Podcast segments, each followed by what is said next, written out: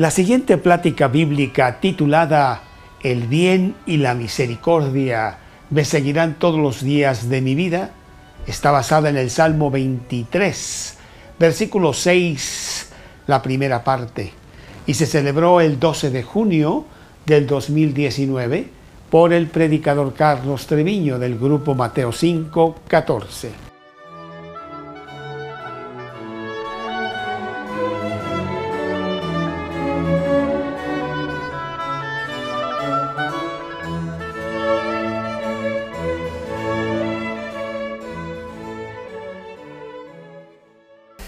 Muy buenos días a todas. Aquí estamos. Eh, no, estamos muy contentos. Dios es maravilloso con nosotros, a pesar de las pequeñas pruebas que, Él manda. Eh, yo tenía una secretaria que estuvo conmigo realmente más de 30 años y murió el domingo. Eh, estuvo peleándose Alejandra Delgado tal vez la ha llegado una cosa, tú sí la conoces. Bueno, este, ella estuvo peleando con cáncer unos años y finalmente ya descansó. Entonces... Así estamos nosotros. Así estamos, la verdad es de que no, no es, este, nosotros debemos de concentrarnos en todos los beneficios que Dios nos ha dado y no en las cosas que de alguna manera pienses que te faltan, porque no te falta nada, tienes a Cristo.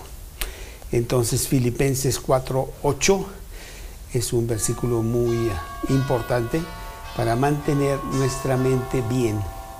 Por lo demás, hermanos, todo lo verdadero, todo lo honesto, todo lo noble, todo lo bueno, todo lo que es de buen nombre, si en algo hay virtud alguna, si algo es digno de alabanza, en esto pensar. Entonces, cuando tú estés pensando en diferentes cosas, pues fíjate en lo que dice. Y si dices, ah, no, esto no, fuera. Y Dios nos da la capacidad de que nosotros podamos controlar nuestra mente en lugar de que nuestra mente nos controle a nosotros, que es el caso sin Cristo. No hay manera de que tú puedas controlar tu carne. Solamente Cristo lo puede hacer. Entonces las personas sin Cristo, pues olvídate, está la cosa muy difícil. Ah, sin Cristo es muy... Por ahí hay una cosa que se llama control mental. Eh, no gastes tu dinero, no sirve ni eso, ni nada. Realmente es Cristo. Pero con Cristo sí podemos nosotros ah, tener una vida abundante, mas no sin problemas o sin pruebas. Eso es muy importante porque a veces también me dicen, oye, bueno, aquí hay una, una, doctrina importante que yo he visto que ustedes ponen en el chat y, está equivocada. ¿Ok? Eh, no te apures, Dios te va a sanar, eh, Él es poderoso, Él lo puede, Él lo va a hacer. Bueno, no es cierto. Dios puede, cuando Él quiere, sanar a quien quiera como quiera. Pero muchas veces Él no sana, porque tiene otros planes importantes para nuestra vida. Y las pruebas que tenemos eh, son importantes para que nosotros dependamos más de Él. Inclusive, pues tú le podrías empezar a pedir, Dios, que no muera, ¿no? Te pido, por favor, que no me muera. Pues creo que estás pidiendo por algo que no va a suceder. Podría ser que venga el arrebatamiento y no veamos muerte, eso sí, pero no es eso, ¿no?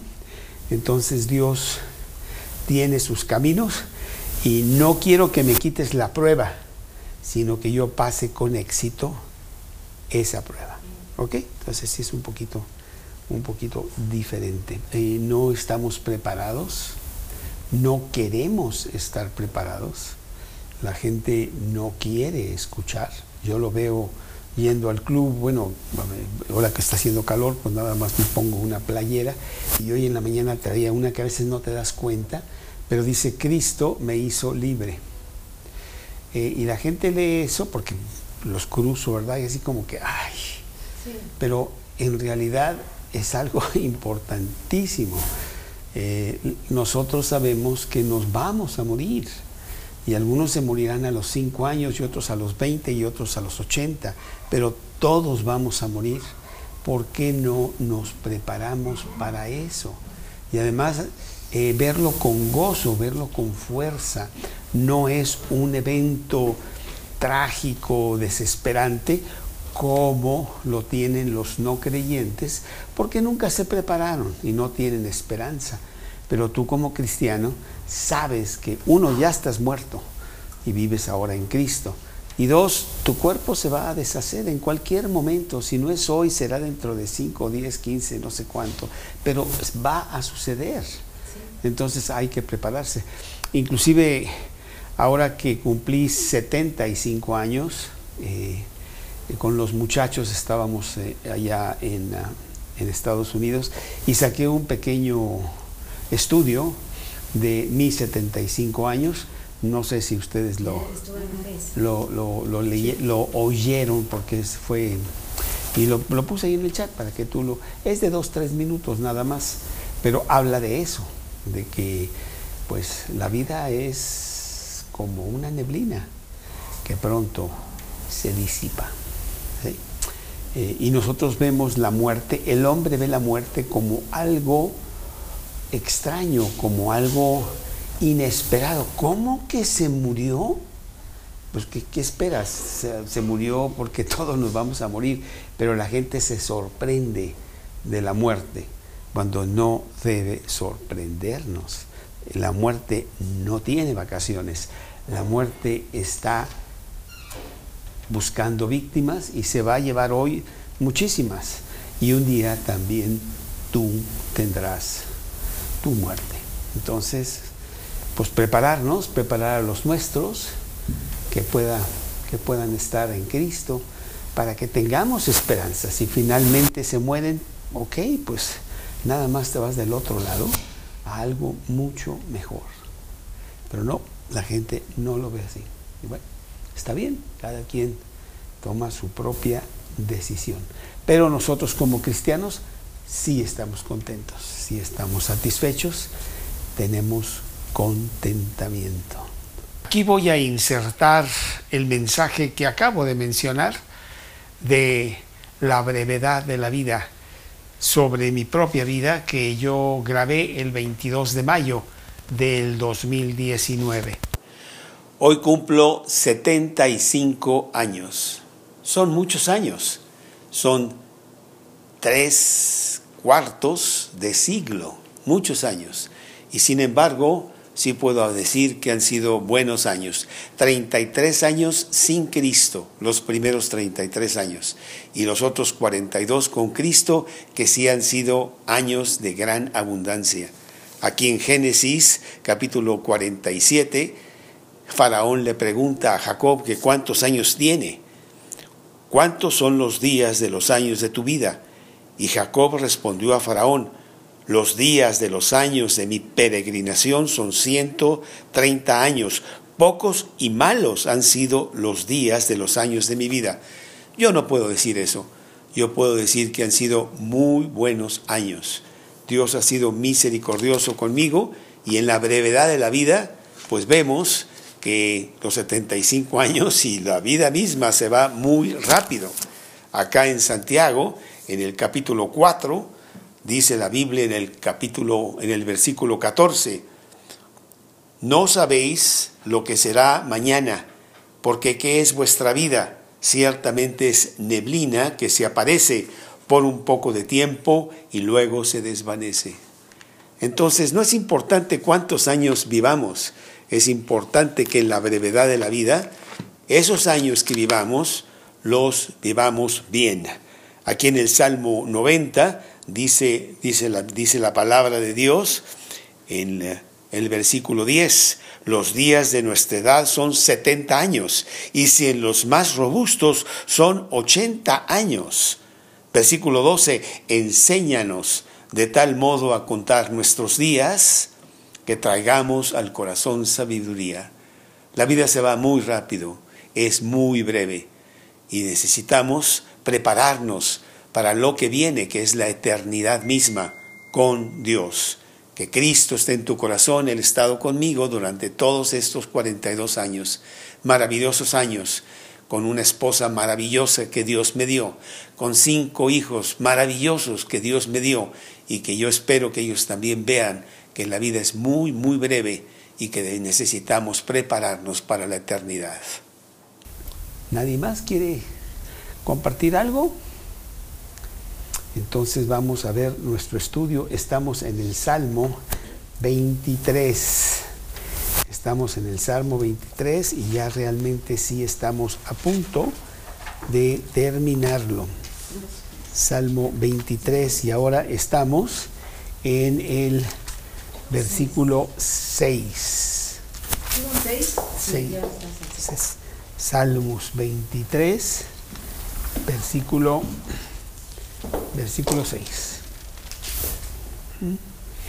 La semana pasada, cuando vimos el estudio del versículo 5, unges mi cabeza con aceite, mi copa está rebosando. Y yo quiero preguntarte si ese es tu caso, si realmente estás tú llena de gozo, llena de satisfacción, llena de agradecimiento hacia un Dios que nos ha dado tantas, tantas bendiciones. ¿Mm? Ah, ayer Karina, eh, platicando yo con ella, porque bueno, como tiene dolor, este, pues a veces llega a ser un insoportable ya, ¿no? Y entonces me decía, por favor, eh, recuérdame bendiciones que hemos tenido dije, uy, pues voy a estar aquí las 24 horas siguientes porque son demasiadas. Pero vamos a concentrarnos, le decía yo, en dos o tres este día. Y vamos a agradecerle a Dios por esas dos o tres bendiciones. Y constantemente durante el día está recordando cuán grandes son esas dos o tres bendiciones. Y mañana buscamos otras tres para tener otro día de plenitud. Y yo creo que puedes pasarte 100 años teniendo diario dos o tres bendiciones. y me dijo, a ver, dame, a ver, dame una. Y le dije, bueno, nosotros tenemos cinco hijos y los cinco hijos, contrario a, la que mucha gente me, a lo que mucha gente me dijo, no están en las fiestas, no, ha llegado nunca nadie borracho, no tengo reportes de que están en la cárcel, no han, o sea, realmente son niños que están siguiendo una vida relativamente recta, están estudiando, están bien. Yo creo que eso es una gran bendición en medio de un mundo que te jala para hacer todo lo contrario. Es una gran bendición. Dame otra. Bueno, pues de los dos hijos que sí salieron de tu vientre, acuérdate que los dos estaban a punto de morir antes de nacer. Y salieron, y ahí están. Eso es una gran es un milagro porque realmente fue uno, una, una coincidencia o algo que Dios produjo, que se supiera que había riesgo y esos niños salieron rápidamente, ¿no? en lugar de esperar dos o tres días más. Es una gran bendición. Sí están un poquito flojos de la, de la cabeza, pero eso no es tan importante. Tenemos muchas bendiciones. ¿Cuáles son las tuyas? Por favor, apunta dos bendiciones, ahorita, en este momento. Dos, eh, dos palabritas nada más, que te recuerde una bendición específica de tu vida. Importante, puede ser tu matrimonio, puede ser tu hija, puede ser tu no sé, algo, algo. Dos, y el día de hoy quiero que estés constantemente orando agradeciendo a Dios por esas dos bendiciones. Dios no puede ser, ¿cómo es posible que yo se me olvida?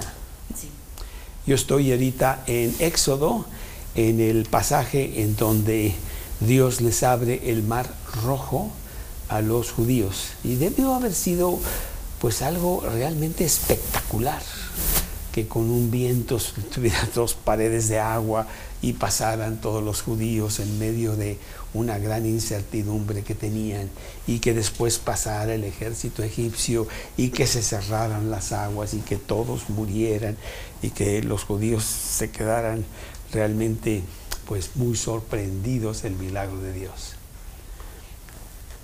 Debemos de estar muy agradecidos.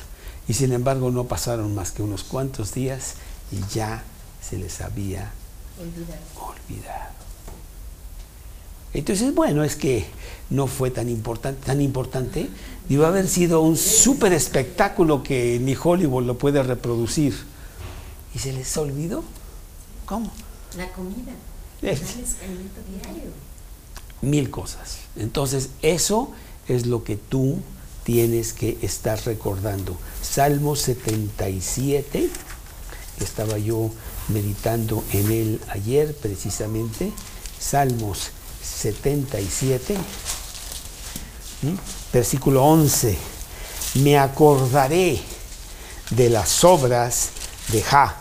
Sí, haré yo memoria de tus maravillas antiguas. Meditaré en todas tus obras y hablaré de tus hechos. Constantemente tenemos una memoria muy corta. Por favor, utilízala para recordar todo lo que Dios ha hecho, ha hecho en tu vida. ¿Ok? Uli. Sí, por favor. Estoy teniendo un estudio que es nuestro caminar con Dios y hay unos versículos que me impactaron mucho y sí los quiero compartir cuando estás pasando por pruebas muy difíciles como por ejemplo la enfermedad, en el caso de Karinita. Y entonces dice, por tanto, ah, perdón, es segunda de Corintios 16 al 18. Dice, ¿Pero de cuál? Segunda de Corintios, ay, perdón, 4, 16 al 18. Y dice, por tanto, no desmayamos. Dice, no por tanto, perdón, por tanto no desmayamos, antes, aunque este, nuestro hombre exterior, se va desgastando, el interior, no obstante, se renueva de día a día.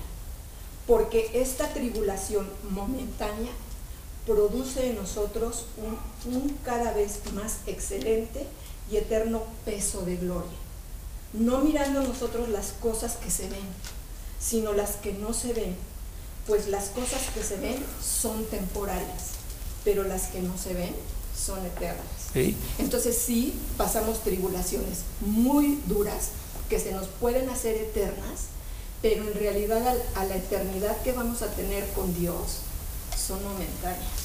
Entonces yo digo, es que sí es cierto, nos vamos desgastando, nos enfermamos, tenemos tribulaciones muy fuertes, pero es temporal. Lo que nos promete Dios, lo que nos promete Cristo, va mucho más allá de todo lo que pasamos aquí. Claro, y entonces te preguntas cómo le hacen los no cristianos, que sí van viendo ese mismo deterioro, esa misma enfermedad, ese mismo caer en debilidades y problemas para pronto morir. ¿En, qué, en, qué, ¿En dónde está su esperanza? ¿En qué viven? ¿Cómo, ¿Cómo le hacen? Es un infierno de gran incertidumbre y de temor que diariamente viven porque a lo mejor hoy me muero, ya veo que ya no me está, me está fallando esto y lo otro y cuánto, y no tienen esperanza, nosotros sí. ¿Ok? Entonces, ¿Un cristiano puede ser depresivo? Un cristiano puede entrar en depresión, ciertamente, al tú ah, no permitir que el Espíritu Santo llene completamente tu vida. Además también puede haber que al tomar ciertas medicinas, ah, ellas como consecuencia secundaria, te hacen que se altere tu sistema emocional. Puede ser. Ah, podría yo pensar inclusive que alguna algún cristiano llegaría hasta el suicidio. Eh, raro, pero podría pasar. Ah, el suicidio podría ser una señal de que realmente nunca fue cristiano. Pero sí podría pasar que un cristiano entre en algún problema emocional con tantas enfermedades tan graves que puedes tener. El dolor del cáncer es algo terrible y a veces ya no lo puedes este, soportar, no sé.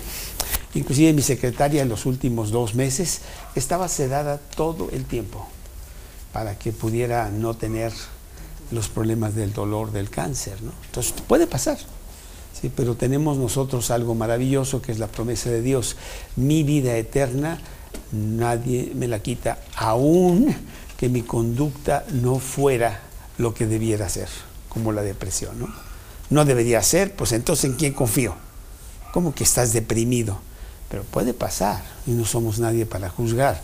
Yo no entiendo el dolor de una fractura de columna, que me dicen que es muy fuerte. Yo no sé. Me dice, oye, me duele mucho. Ay, ay, no seas exagerada. Yo no tengo la menor idea, a lo mejor sí duele mucho, entonces tengo que tener compasión, tengo que tener entendimiento de que, bueno, pues sí, tal vez. Y eso no resta a tu madurez cristiana, ¿no? Ciertamente puede, pero es muy buena pregunta. No debe pasar. Y yo he visto personas con una fortaleza inmensa que yo digo, ¿cómo le hacen? Como esta persona que sus tres niños eh, no pudieron salir del coche en, una, en un accidente y murieron los tres, enfrente de sus ojos. Entonces, uff, terrible, ¿no? Pero, bueno, Dios, Dios no nos da pruebas o tentaciones más allá de lo que podemos soportar. ¿Ok? Muy buena pregunta. Eh, pero estamos nosotros en el Salmo 23, realmente deleitándonos en el final del Salmo 23, en donde Dios nos da una conclusión maravillosa del pastor, el buen pastor que cuida sus ovejas. el bien y la misericordia Así se llama el, estudio. Ciertamente el bien y la misericordia me seguirán todos los días de mi vida. ¿Mm? Por favor, Bully, guíanos en una pequeña oración con fuerza para que también se escuche aquí. Señor, esta mañana queremos agradecerte por por todas las situaciones que se han presentado en nuestras vidas, Señor. Queremos agradecer más que nada todas las bendiciones, el poder estar aquí esta mañana, poder levantarnos, poder llegar, tener una familia, que muchas veces se nos olvida todas las bendiciones que tú permites en nuestra vida por poner nuestros ojos en las dificultades y problemas, Señor. Aumentanos nuestra fe, permite que pongamos toda nuestra confianza en ti, Señor, y que pasemos todas las pruebas que se presentan en nuestra vida con victoria, Señor. Que realmente estemos agarradas a ti en todo momento y nunca dudemos en nuestra, en nuestra fe, Señor. Te pido por este estudio para que entendamos bien el mensaje que tú nos vas a, dar a través de Carlos, Señor, y para que pues las personas que no, no están aquí puedan estar con nosotros la próxima semana. Gracias Señor, en nombre de tu Hijo Cristo Jesús. Mi copa está rebosando, decía el versículo anterior. El pastor ha sacado las ovejas del redil, puesto que viene la primavera, el verano e inclusive parte del otoño, y ha pasado un tiempo maravilloso con sus ovejas. Las ovejas han tenido una comunión mucho más intensa con el pastor porque están con él día y noche. Y ellas han visto todo el esfuerzo, todo el trabajo, toda la vigilancia muy intensa que el pastor les proporciona. Ante tantos peligros, ante tantas cosas que las ovejas pueden tener mal, tropezar, caer y hasta morir por no ser realmente adecuadamente vigiladas y cuidadas por el pastor. Pero bueno, llega el momento de empezar a retornar al redil. Ya estamos en el otoño, en donde ya hay eh, días de mucho frío, vienen tormentas inesperadas, inclusive con uh, agua nieve, eh, y empieza a haber peligro de que es demasiado pasar las noches allá en la, en la montaña. El regreso será fácil, el pastor ya subió a sus ovejas por el camino que él estudió con cuidado para que fuera lo mejor y es tiempo ahora de regresar. Recordemos que Jesús dice, yo soy el camino. Inclusive te estimulo a que veas el video de dos minutitos que sacaron los muchachos que se llama El Camino. Eh, lo acaban de sacar hace dos semanas y que bueno, habla de que hay muchos caminos. ¿Cuál es el camino que tú vas a tomar? Cuando solamente hay uno es el de, el de Cristo. Y entonces, pues poco a poco van a ir regresando, pero ya regresan de otra manera muy diferente. Hay una comunión intensa, hay una confianza total, hay un contentamiento independientemente de las cosas que hayan pasado allá en la montaña, en el verano y en el principio del otoño. Mi copa está rebosando. Mi comunión con Dios está mejor que nunca. Y yo veo todo lo que está pasando allá afuera y realmente pues llego a la conclusión de que estamos en los últimos tiempos. Las cosas están muy feas en el país y también fuera del país. Hay una ah, curva exponencial de maldad, de iniquidad, de crueldad, de falta total de bondad y misericordia por parte del hombre. A mí no me importa lo que le pase a los demás mientras yo esté bien. Y si tengo que pisar a los demás, pues lo hago, no, no, es, ah, no es importante. Aquí el, que, el único que vale soy yo. Y lo es en una ciudad que tenemos muy peligrosa, en donde pues me dicen que los secuestros han aumentado 500%, no sé, que las cosas están... Pero nosotros estamos con el pastor. Eh, somos pocos porque la mayoría de la gente no ve la realidad de acercarse al pastor, no piensan que es importante, pero bueno, eso ya no es problema mío. Yo anuncio las buenas nuevas, le digo a las personas dónde está la seguridad total y si lo toman o no lo toman, pues ya no viene a ser problema mío, es problema de Dios y de la persona. Y sin embargo nosotros tenemos gozo, tenemos paz, inclusive te preguntan, pues, ¿cuál gozo? Mira nomás cómo están las cosas. Bueno, es que yo no lo veo de esa manera. Yo traigo los anteojos de Cristo y entonces veo las cosas muy muy diferentes. En este ciclo pastoril que está terminando, el salmista resume la cariñosa experiencia que tiene esta oveja con su, con su pastor. Ciertamente el bien y la misericordia están conmigo. Muy difícil de encontrar, ¿eh? Si vas a Liverpool, no tienen nada de eso, o Superama o cualquiera de esos lugares donde venden diferentes cosas. Suceda lo que suceda, el bien y la misericordia forman parte activa de mi vida cristiana. No importa qué es lo que va a pasar mañana, no estoy preocupado por lo que pueda pasar mañana. Tengo que preocuparme por lo que pasa hoy y más que preocuparme, ocuparme porque el versículo dice, por nada estéis afanosos. Nada debe de turbar la paz que Dios te da. sino sean conocidas vuestras peticiones delante de Dios. Cuando empiezo a sentir que, pues a lo mejor eh, hay inquietud en mi vida, voy con Él, hablo con el pastor y vuelvo a retomar esa paz que me da a pesar de que no ha cambiado nada. No hay algo tan fuerte que Dios no pueda solucionar. No lo hay.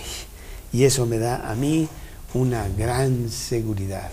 Mateo 28, 20 dice, he aquí, yo estoy con vosotros todos los días hasta el fin del mundo. ¿Mm? Pues, ah, ¿qué más podría yo esperar? Dios me ha demostrado vez tras vez cuán infinito amor y cuidado por mí Él tiene, por todas las ovejas. Y eso me da a mí mucha confianza. Tengo que estar recordando lo que Él me ha dado. Se me olvida, me pongo a quejarme, oh Dios, ¿por qué no tengo aquello que, que Liliana tiene? Mira, ¿qué, tiene ella que no tenga yo? No sé qué. Y, nos damos cuenta, espérate, tú tienes muchísimo, ¿qué te pasa? Y ese es un problema que todos tenemos. Debo de estar recordando constantemente. Y por eso, bueno, pues muchos tienen un diario y apuntan lo que les pasó en el día y el año siguiente lo repasan. Ah, mira, me acuerdo de ese jueves que ahí pasó esto, el otro. Ah, qué maravilloso es Dios conmigo, que siempre está allí con un incondicional amor hacia mí. No tiene ninguna condición no importa mi comportamiento, mi actitud, lo que yo pienso. Su amor no cambia. Es una de las cosas que ayer precisamente en un estudio estábamos hablando de eso, la inmutabilidad de Dios. Dios no cambia. Malaquías 3.6. Malaquías 3.6 dice, oh Israel, yo no cambio y por eso no habéis sido consumidos. Imagínate que cambiara. Cuando Liliana se porta mal, buf, pues no nos queda ya nada. No, él no cambia. No, no, le, no quedas tú que lo está sorprendiendo, que está alarmado. No, él tiene todo bajo control, ¿verdad? Primera Santiago 1.17, no hay mudanza ni variación en el Señor, es lo que dice Santiago 1.17. Qué gran esperanza es para mí el saber que Dios es el mismo. El día que yo recibí a Cristo en mi corazón, y me dio todas estas promesas y estaba lleno de gozo, es el mismo que tengo hoy, Él no ha cambiado. Jesucristo es el mismo ayer y hoy y por los siglos. Hebreos 13, 13, 8 creo que es. Y bueno, pues todo eso me da a mí una maravillosa, fuerte confianza. Y debo de tener confianza en Él. Cuando vengan las pruebas, ciertamente se va a tambalear tu confianza. Pero te acuerdas de las promesas, te acuerdas de las cosas que Él ya ha hecho en tu vida y tú dices, no, no voy a permitir que esto que me esté pasando tambalee mi confianza. ¿Cómo es posible? No lo voy a hacer. Y a pesar de la prueba, inclusive en la prueba, tienes más confianza. A veces las pruebas son precisamente para agarrarte más de Dios tienen un propósito específico. Son bendiciones, bendiciones disfrazadas. Primera de Juan, capítulo 4, versículo 19. Primera de Juan. Primera de Juan 4, 19. Nosotros le amamos a Él porque Él nos amó, nos amó primero, dice ese, ese versículo. Una esperanza poderosa que tenemos y que no se esfuma si así lo permites, porque sí se puede esfumar si empieces a pensar todas estas cosas que son negativas. Por eso dice el versículo anterior, unges mi cabeza con aceite, en la unción del Espíritu Santo. Lléname por favor de ti, Señor, quita de mí todas estas malas influencias, contaminaciones, inseguridades, angustias, todas estas cosas que pueden venir muy pronto a mi vida. Quítame todo eso. Yo tengo que vivir en plena confianza. No me importa lo que me esté pasando en este, en este momento. Él nunca falla. Lucas 21, Lucas 21, 33. Lucas 21, 33. El cielo y la tierra pasarán, mas mis palabras no pasarán. ¿Mm? Las promesas de Dios son muy fuertes y no se van a cancelar. ¿Mm? ¿Cuántas cosas podría yo decirte de mi propia vida? Han sido 42 años con Cristo. ¿Mm? 42 años cortos y malos, porque cuántas veces le he fallado a Dios, cuántas veces he dudado de Él, mil cosas, y Él siempre ha estado allí, siempre sosteniéndome, siempre dándome consuelo, siempre cargándome y sacándome adelante. ¿Mm? Podría decirte de mil bendiciones que he tenido en el último año o dos, ya no digamos los 42 años. Y esa debe ser tu experiencia. Siempre estar concentrada en todo lo que Él te ha dado y muy agradecida. El versículo de Colosenses 3:16 dice, sed agradecidos. El hombre no es agradecido, ¿eh? Para nada. No importa qué le des, siempre pedirá más agradecido no es. El cristiano sí es una persona agradecida. Gracias Dios, tengo tanto que ya no, ya no sé qué pedir, no tengo nada más que pedirte, tengo a ti y tú eres suficiente. ¿Ok? Entonces esa es la manera como nosotros debemos estar experimentando nuestra vida diaria. ¿Es esa la experiencia que tú tienes con tu pastor? Si tú te fijas en la última semana, olvídate de la demás, ¿cómo ha sido la última semana de tu vida en relación con tu pastor? No, pues me olvidé de él, allá estaba yo comprando frijoles por allá y me peleé y no sé cuánto, y no sé, no paga nada, ni me acuerdo. Ah, pues con razón estamos como estamos. No, Señor, diariamente necesito tener mi comunión con mi pastor, leyendo la Biblia en oración, recordando sus bendiciones, ah, dándole gracias en todo. ¿Mm? Pero bueno, esto es muy fácil cuando las cosas te están saliendo bien y cuando las cosas no te están saliendo bien, ¿cómo le haces? Entonces ya no le das gracias a Dios. Inclusive por ahí me dijeron que la madurez de un cristiano se mide en cuánto tiempo te toma dar gracias por los problemas. No, yo no le voy a dar gracias a Dios. ¿Cómo crees? Mira lo que me está pasando. No, hasta que, hasta que Él resuelve esto, pura nada. ¿no? Pues no, ¿verdad? Gracias Dios porque este problema me hace estar más cerca de ti, agarrarme más de ti, que de otra manera no lo haría. No, es tremendo, es maravilloso. Me gustaría poder resolver esta prueba para que no me venga otra y tenga dos. Entonces mejor una nada más. Y ya después que venga la otra. Pero Dios, lo que tú quieras, aquí estoy. No importa, ¿eh? No importa. Porque yo me entrego totalmente a ti para que tú hagas según tu voluntad. Y viene una paz tan preciosa, una entrega de que no pasa nada. Habla con mi papá. Él sabe todo. Así debemos de estar viviendo nosotros nuestra vida diaria.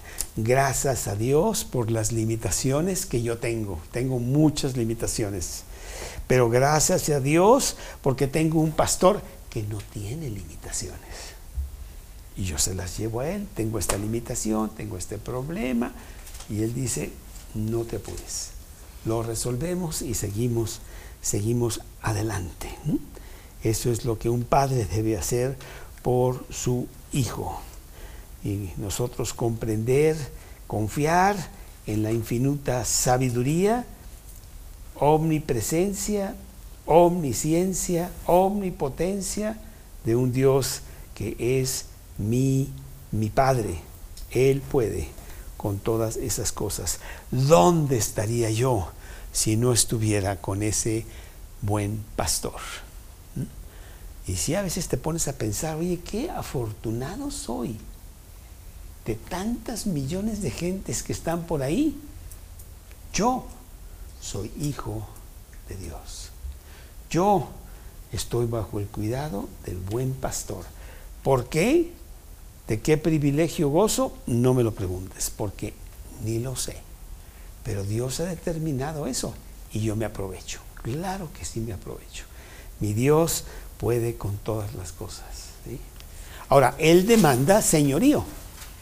¿Tú quieres estar bien con el pastor? Pues obedécele, porque si no te vas a meter en muchos problemas. Entonces, si hay un costo, se llama obediencia. Yo voy a entregar mi yo para que ya no viva yo, mas vive Cristo en mí, dice Gálatas 2.20, ¿no? Entonces, ese es el costo, pero es un costo realmente súper barato para los beneficios que yo tengo.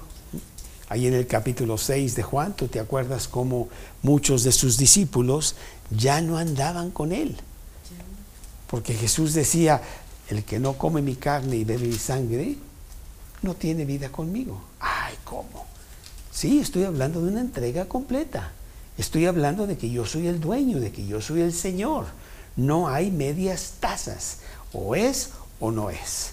Y entonces pues algunos de los que estaban por ahí dijeron, dura es esta palabra, ¿quién la puede oír?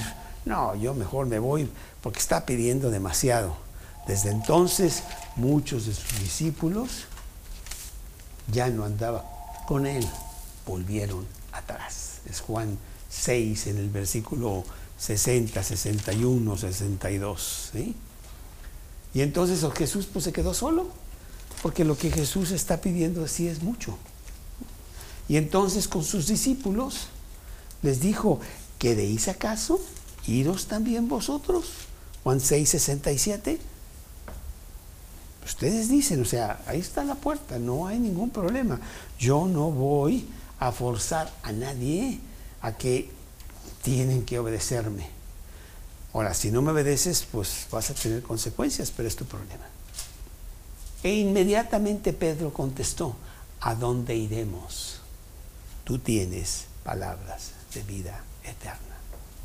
Y no, podemos contestar así nosotros.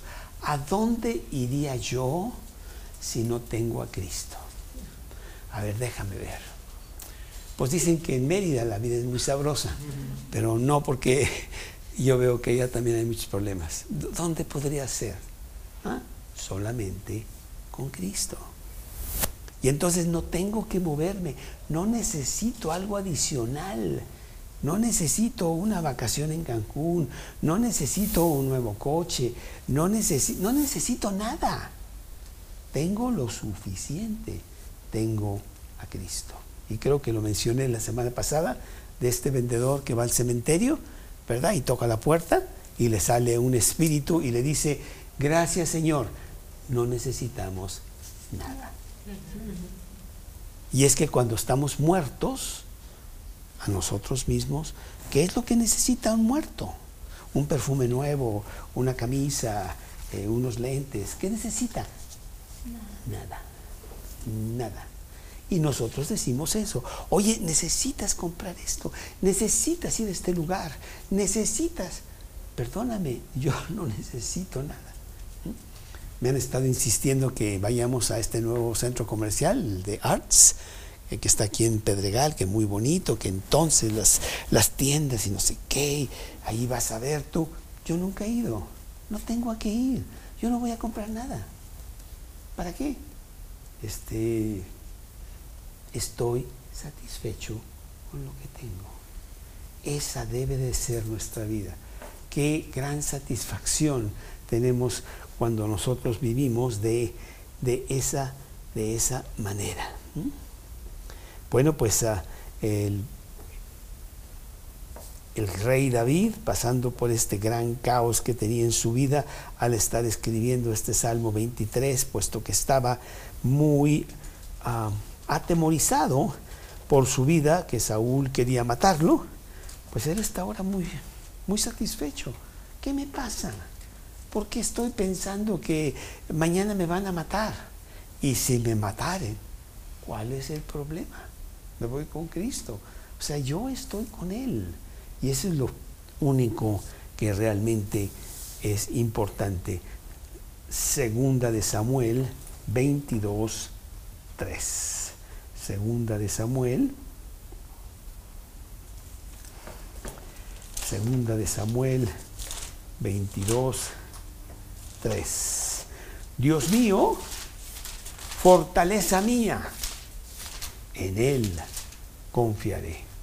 Mi escudo y el fuerte de mi salvación. Mi alto refugio, Salvador mío, de violencia me libraste. ¿Mm? Qué maravillosa confianza vemos en el rey David a pesar de el problema tan grave que está atravesando en esos momentos. Y cada día es una nueva manera de confiar en Él. Hoy, pues no sé qué pasó ayer, ya no puedo hacer nada. Hoy voy a confiar en Él. Hoy voy a estar agradecido.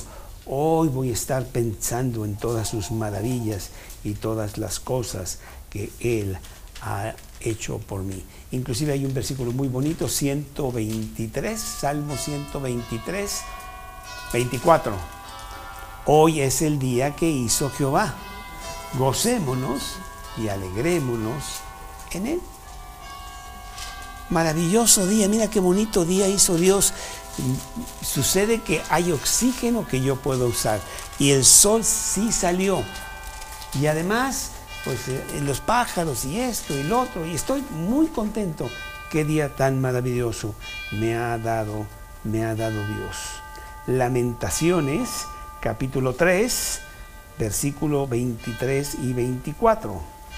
Lamentaciones 3, 23 y 24. ¿Mm? Nuevas son cada mañana.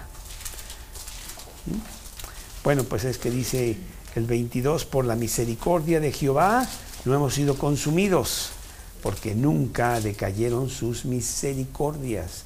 Nuevas son cada mañana, grande es tu fidelidad. Qué precioso, ¿no? Salmos 139.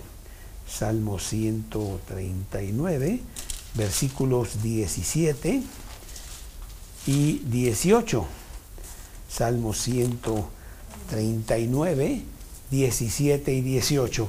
Cuán preciosos me son, oh Dios, tus pensamientos. Cuán grande es la suma de ellos. Si los enumero, se multiplican más que la arena.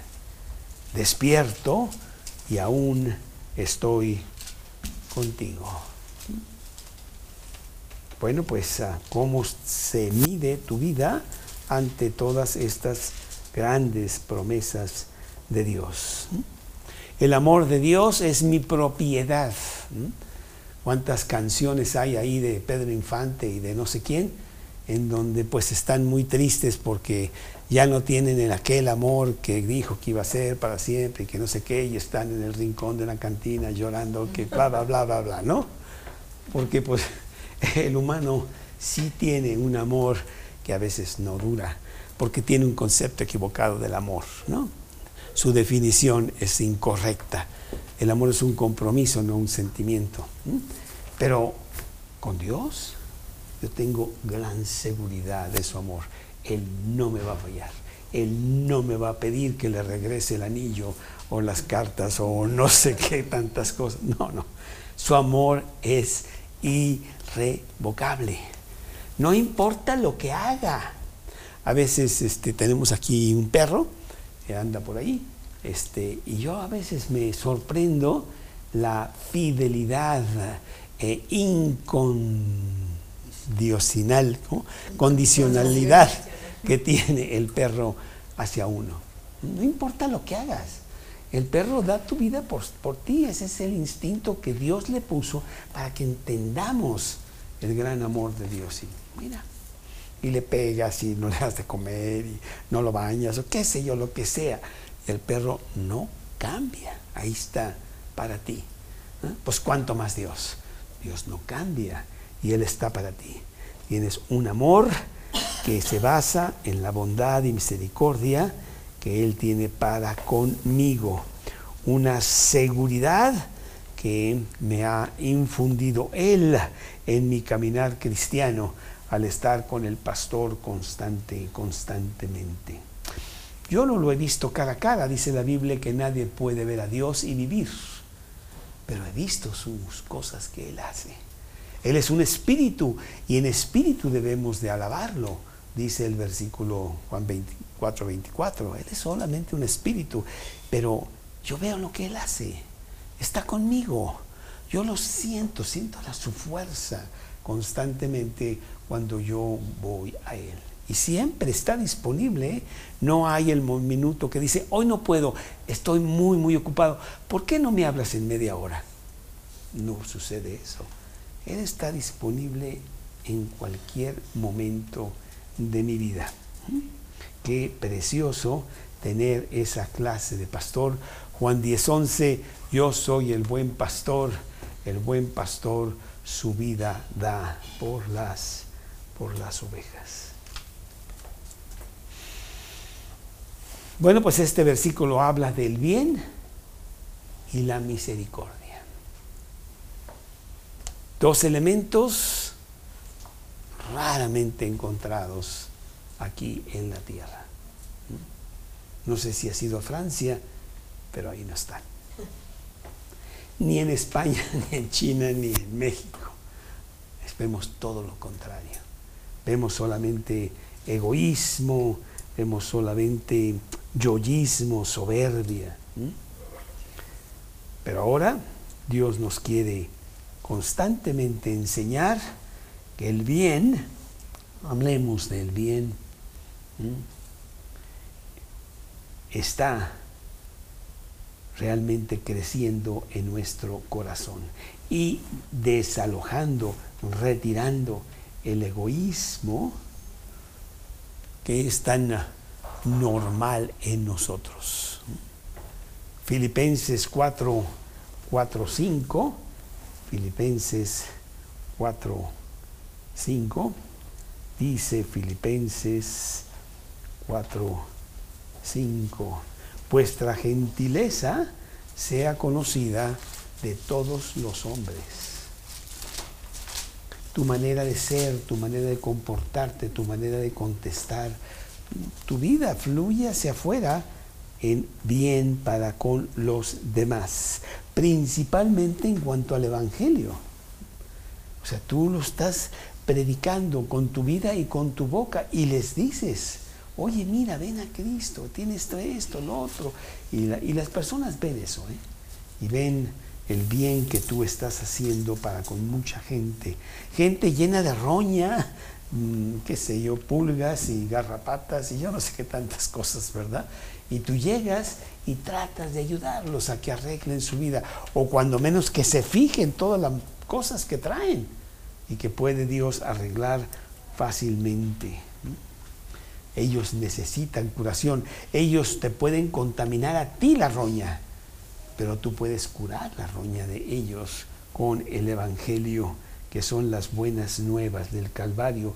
Romanos 10, 15. Romanos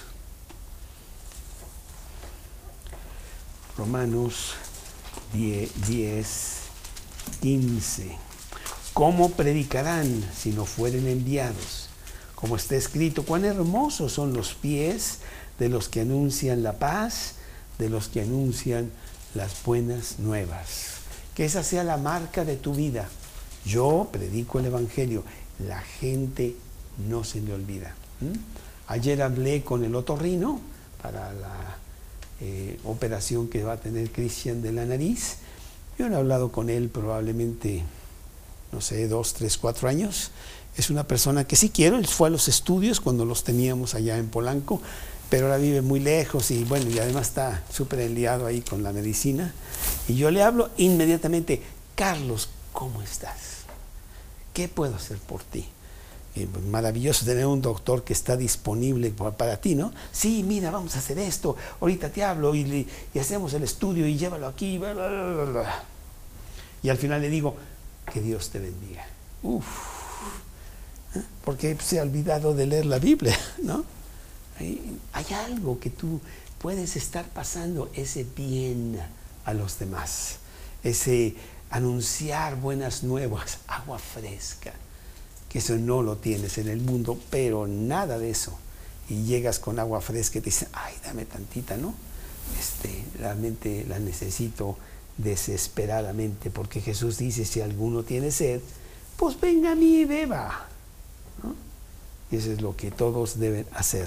Y me pasa constantemente que son personas a las que les he hablado de Cristo, algunos han hecho decisión, otros no, pero saben de lo que decimos y que hacemos. Y hay, hay algo, hay algo que, se transmite hacia ellos, de dar bien a los, a los, a los demás.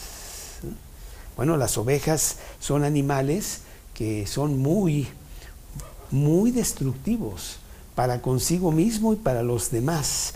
Y si no hay cuidado, se hacen mucho daño. Entre ellos, ellos mismos y hasta el pastor muerde, no sé si sepas, pero las ovejas cuando ya crecen empiezan a morder al pastor. Y el pastor tiene que, tener cuidado, porque también lo muerden, lo muerden a él. ¿eh? Pero si tienen el cuidado adecuado, son de gran beneficio a toda la ecología, ¿no? Puesto que su estiércol es más balanceado que lo de muchos para abono a la tierra. Su hábito de comer hierbas hace limpiar una tierra que otro animal no podría restaurar. ¿Mm? La oveja puede hacer mucho y por eso se les llama las pezuñas de oro. Allá en Romanos 12, 17 y 18. Romanos 12. Romanos 12, 17. Si es posible, en cuanto dependa de vosotros, estad en paz con todos los hombres. No, dice el 17, no paguéis a, a nadie mal por mal, procurad lo bueno delante de todos los hombres. ¿Mm? Si es posible, estad en paz con todos. Creo que eso de las pezuñas no está en un salmo pero no, no lo tengo. Pero sí es importante ver que cuando las cosas están bien, qué tremenda ayuda, beneficio nos dan estos animales. ¿Estás tú regando bien por todos lados? ¿Estás tú pasando eh, parte del Evangelio con tu vida, llevando tu Biblia, que sepan que eres cristiano y sacas de vez en cuando pues algo ah, de la Biblia? Y más ahora que me preguntaron que si yo era amigo del señor este que tiene la luz del mundo. Ah, y le dije, no, no, no, no lo conozco, pero tiene mucho dinero, lo están, lo están este, demandando por 50 millones de dólares. Pues oye, el Evangelio es un buen negocio para ellos, yo lo creo, pero no, no tengo nada que ver con él, ¿sí? No, pero de alguna manera pasar todas esas buenas nuevas, ese, ese bien a los demás. El cristiano es una persona que cambia el mundo y lo cambia para bien. Es un pacificador, va pacificando, llevando agua para estar apagando fuegos que por todos lados están saliendo. Y lleva una siembra abundante a, tierra desolada y baldía. El uh, abono fértil del olor de Cristo, ese perfume tan maravilloso que tú traes. Oye, hueles muy bonito. ¿Qué, qué, qué es eso que tú traes? Ah, se llama el Evangelio de Cristo. Es un olor de vida, porque el otro es olor de muerte. Los cristianos tienen olor de muerte y huelen muy feo, como si nunca se hubieran bañado. ¿Por qué? Pues porque siempre están enojados, porque siempre están sacando mala vibra. Tú no, tú llevas realmente un olor precioso. ¡Ay, qué rico el estar contigo unos, unos minutos! bueno, pues Dios quiere que tú lleves el bien por todos lados. ¿Mm? Aunque seas mal pagado. ¿Cómo estaba? ¿Cómo se llamaba esta? Había una que la usamos en una en una pastorela, la mal pagada, no sé qué se llamaba la.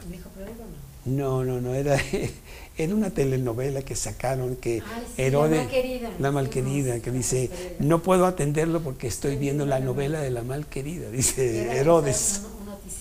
Bueno, en fin. Ah, el bien por todos lados.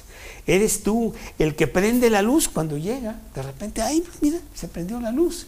Llegó fulano y siempre eh, viene contento y nos dice y nos da, maravilloso. Y no aquel que apaga la luz. Ya llegó fulano. Trae puras malas nuevas, siempre se está quejando de todo, súper pesimista, hasta nos entra miedo cuando habla, que nos dice cada cosa terrible, ¿no? No, tú llevas el bien por todos lados. Proverbios 15, 7. Proverbios 15, 7. La boca de los sabios esparce sabiduría, no así el corazón de los necios. ¿Mm? Bueno, pues el bien, pero además habla también el versículo de la, la misericordia. ¿Mm? Nosotros conocemos la misericordia. La conocemos porque Dios ha tenido misericordia de nosotros. Yo te puedo contar mi historia y yo tengo una lista muy grande de por qué Dios no debería de fijarse en mí. Para nada. Ese está descalificado. Ese ni me lo presentes. Mira nada más todas las cosas que hace. Pero ese, Cristo dijo, no, ese yo lo voy a traer al Padre. Y, se va, y va a cambiar. Y va a ser cristiano. Y va a predicar las buenas nuevas. Si alguien conoce la misericordia, pues soy yo. Porque me la ha pasado a mí. Y yo digo, ¿cómo es posible que Dios haya hecho eso conmigo? A pesar de que el pobre todavía sigue luchando en tantas cosas, y ahí está, no se cansa. Me extiende su misericordia constantemente y me dice, tengo preparada para ti una mansión en el cielo. Dice Juan 14, ¿no? Como 14, 1 y 2. Porque él dice que ya se va, pero se va a preparar mansiones para nosotros. Maravilloso el ver lo que Dios está haciendo a nuestro favor. Una extensión tremenda de su misericordia. Romanos capítulo 5, 7 y 8. Romanos capítulo 5, 7 y 8. Ciertamente, apenas morirá alguno por un justo. Con todo, pudiera ser que alguno osara morir por el bueno. Mas Dios muestra su amor para con nosotros en que siendo aún pecadores, Cristo murió por nosotros. Él me extiende su misericordia. Él va a la cruz por mí. Me regala la vida eterna al pagar Él por mis pecados. Yo conozco la palabra misericordia en toda su extensión. Realmente hay una victoria total que Él me ha extendido a mí con su misericordia. Colosenses capítulo 1, versículos 20 al 22. Capítulo 1, versículo 20 al 22. Por medio de Él, reconciliar consigo todas las cosas, así las que están en la tierra como las que están en los cielos, haciendo la paz mediante la sangre de su cruz. Y a vosotros también, que erais en otro tiempo extraños y enemigos en vuestra mente, haciendo malas obras, ahora os ha reconciliado en su cuerpo de carne por medio de la muerte, para presentaros santos y sin mancha e irreprensibles delante, delante de Él. Allí en la cruz nosotros pagamos nuestros pecados en Cristo. Ahí Él sufrió mi infierno para que yo no tenga que sufrir eso y tener al contrario la paz de Dios y la vida eterna que pasaré con Él. Su justicia divina está satisfecha. Él ya pagó por mí. Grande es su misericordia. Bueno, esa misma misericordia debe fluir hacia los demás. E inclusive como cristianos yo creo que podemos usar esa palabra. ¿eh? No sé cuándo fue la última vez que la oíste de alguien. En cualquier... No se usa. Porque no sabe ni qué es. Ayer, no sé, hace unos días que estaba yo con el eh, entrenador de natación, le dije, oye, ten misericordia de mí, ¿no? Misericordia.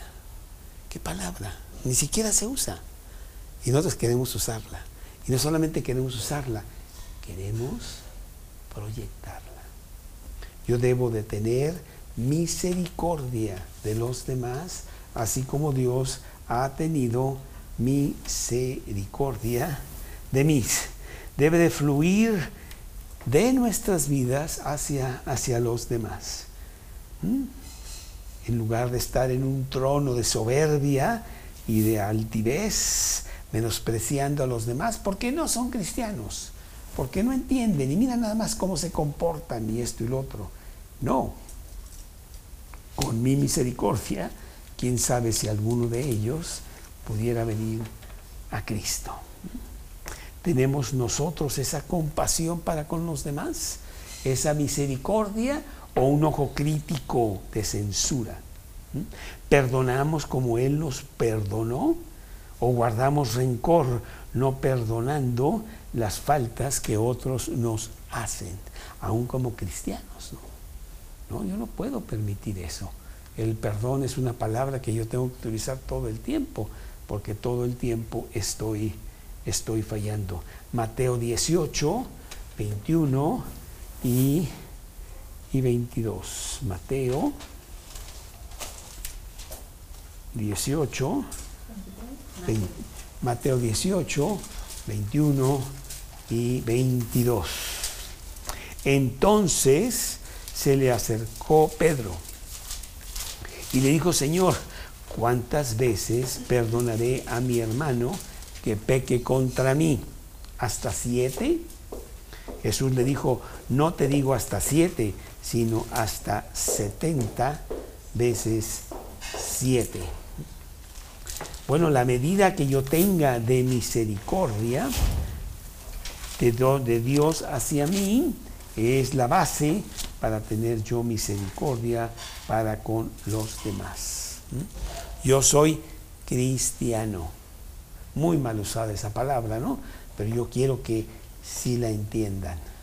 ¿Con qué? Con mi propia vida. Al pasar misericordia hacia los, hacia los demás. Y ahora que fue el 75 aniversario de la invasión de eh, las tropas en Europa, D-Day, que fue la semana pasada, 75 años de que se hizo esa invasión de Europa a través del Canal de la Mancha. Pues he estado viendo este, cosas ahí de las noticias y la gran crueldad que tuvo Alemania con mucha gente y las cosas atroces que, que hicieron, que por ello también fueron juzgados y pues sufrieron mucho por todo ello en los siguientes años.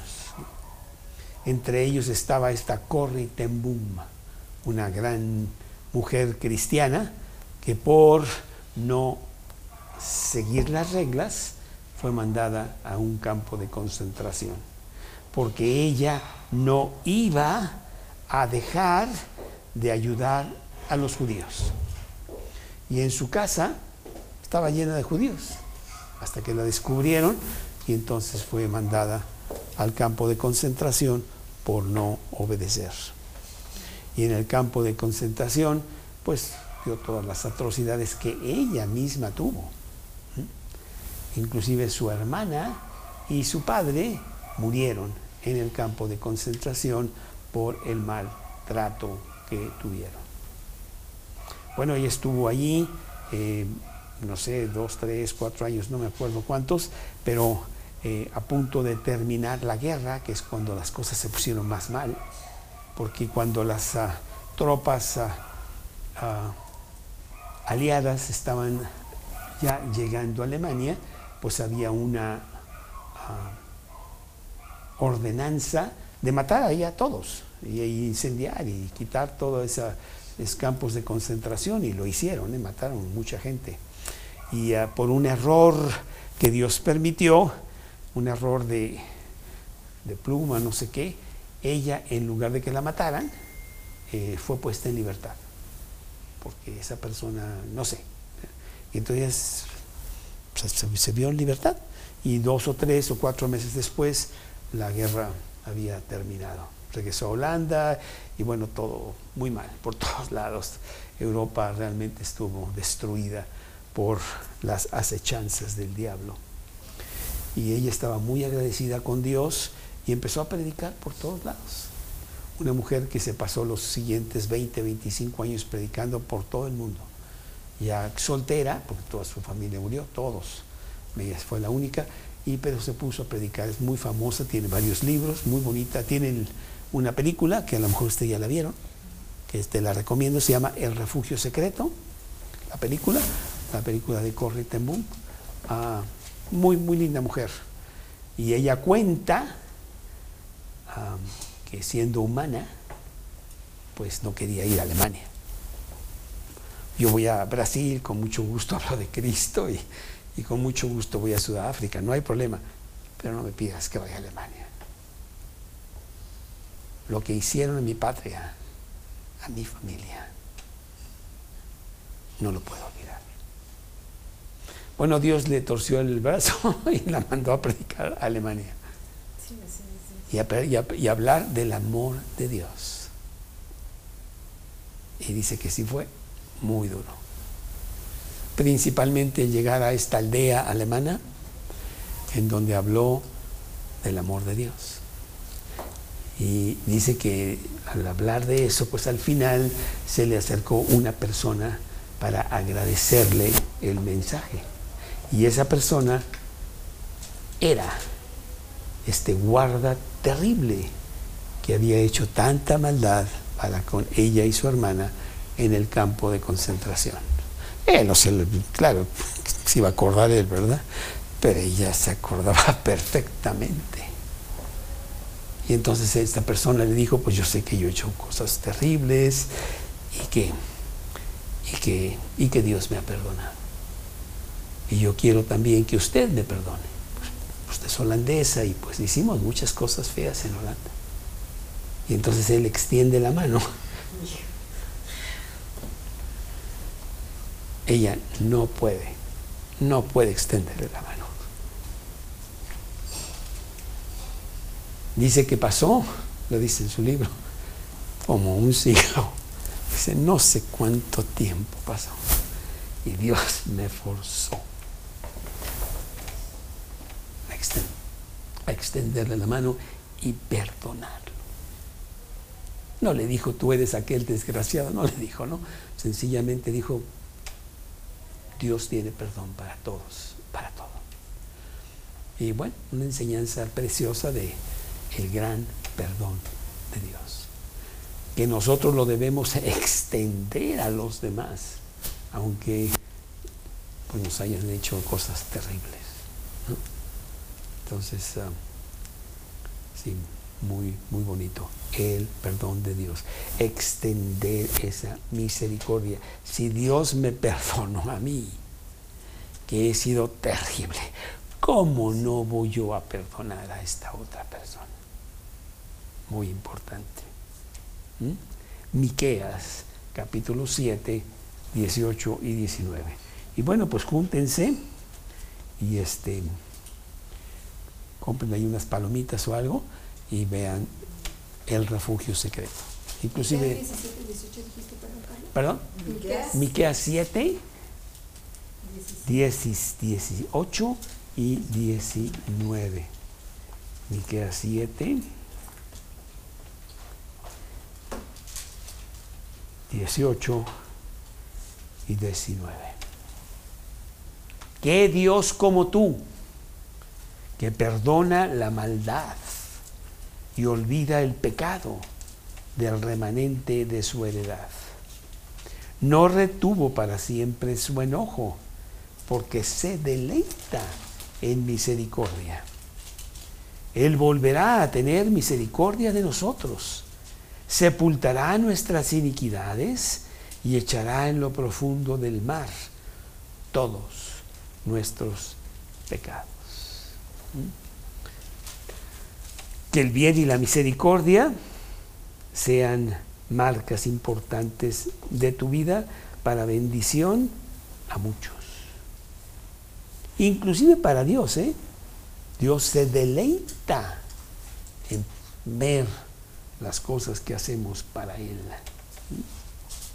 El pastor amante de sus ovejas se deleita en la prosperidad de su rebaño y trae satisfacción a un trabajo bien hecho. Nuestro pastor se deleita en lo que está haciendo en nuestra vida y ver el resultado de su inagotable esfuerzo para con nosotros, que está trabajando en nuestra terquedad, nuestro orgullo, nuestro egoísmo, nuestro enojo y tantas otras cosas. Primera de Juan 4, 16. Primera de Juan 4, 4, 16. Primera de Juan 4, 16. Nosotros hemos conocido y creído el amor que Dios tiene para con nosotros. Dios es amor. Y el que permanece en amor permanece en Dios y Dios en él. Tremendo. Que Dios acompañe tu vida con bien y misericordia. Esta semana. No, no esta semana, no. Todos los días de mi vida.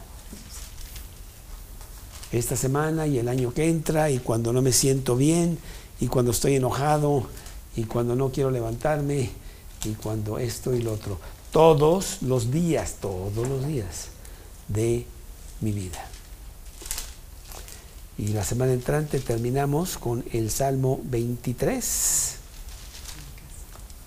En la casa de Jehová estaré por largos días. Señor, muchas gracias por tus promesas, muchas gracias por tu gran esperanza para con nosotros. Tú nos llevarás hasta el fin, terminarás el trabajo, porque el que comenzó la buena obra en vosotros la terminará hasta el día de Jesucristo. Y te pedimos, Señor, que realmente sí sea una marca importante en nuestra vida, que derramemos por todos lados el bien y la misericordia. El día en que tú nos enseñaste la misericordia que tú has derramado en nuestra vida. Te lo pedimos en el nombre de Cristo Jesús.